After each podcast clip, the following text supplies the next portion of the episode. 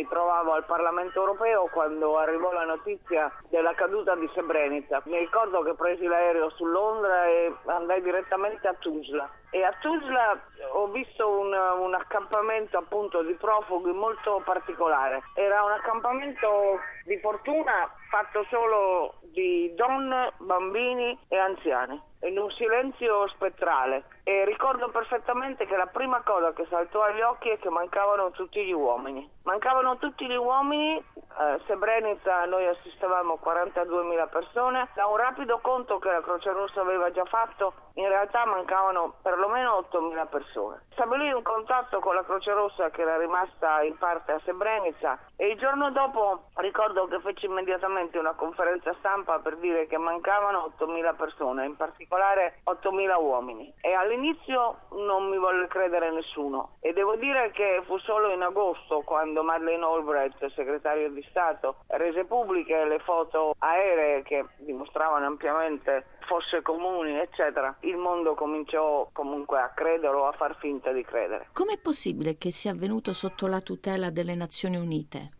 Terribile, ma non è una novità. Io rientravo dai Grandi Laghi dove l'intero campo eh, di profughi gestito dalle Nazioni Unite era stato appena attaccato e bombardato dal Ruanda e da Kagame. E in realtà anche i caschi blu a Srebrenica avevano un mandato molto particolare, quasi da presenza da osservatori Taliban non avevano mandato né di sparare, eventualmente di difendersi se attaccati direttamente. Quindi lo stesso mandato che è il fallimento normalmente di quando si dichiarano le cosiddette zone sicure, anche se a livello internazionale la bandiera dell'ONU, eh, come sugli ospedali, eccetera, dovrebbe dichiarare appunto un accordo di non attacchi da quelle parti, sono stati ampiamente violati e ampiamente traditi. Aggiungo a questo che il mandato dei caschi blu a Srebrenica, Zepa, Gorazde e nelle altre, erano sei complessivamente le cosiddette zone sicure, era un mandato perlomeno ambiguo. Certamente non eh, avevano il mandato solamente di autodifesa, ma certamente non di protezione armata, armata dico bene, della popolazione. Può sembrare il primo atto di un'Europa che non sa parlarsi e costruisce muri? Devo dire che tutta la storia ventennale dei Balcani che non è finita, basta vedere adesso di nuovo i muri tra Serbia e Ungheria, tanto per dirne una, oppure il problema che sta riscoppiando sotto le ceneri per quanto riguarda la Macedonia Macedonia, una zona che dopo oltre vent'anni presenta ancora delle criticità molto, molto evidenti,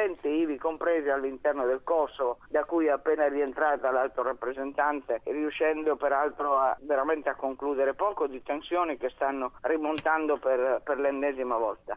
Non è proprio l'inizio, perché le ripeto, eh, da commissario umanitaria nei Grandi Laghi avevo visto violare la bandiera delle Nazioni Unite, ma l'abbiamo visto in Afghanistan, l'abbiamo visto ovunque, come se il diritto umanitario che tutti avevano accettato proprio entrando a far parte delle Nazioni Unite poi di fatto non viene mai rispettato. Quelle vittime c'è l'impressione che siano ancora catalogate come figlie di un genocidio minore. C'è una risoluzione al Consiglio di sicurezza che tra l'altro presenterà l'ennesimo scontro con, con i russi, suppongo, su richiesta del, de, del governo serbo, per dire semplicemente che non so se è minore o maggiore, all'epoca anche solo dichiarare che mancavano 8.000 uomini, eh, questo non fu neanche accettato, era visivo, adesso forse nessuno era andato a Tuzla, ma insomma balzava agli occhi. Che sia minore, questo lo, lo vedremo anche su questa risoluzione presentata, che sia stato calcolato, perché il genocidio è questo, ha una definizione ben precisa, non è solo un massacro, è una definizione ben precisa in ambito della Convenzione sul genocidio e quindi organizzato, voluto, eccetera, eccetera, stanno solo uscendo adesso delle prove di cui per esempio io non ho mai saputo nulla.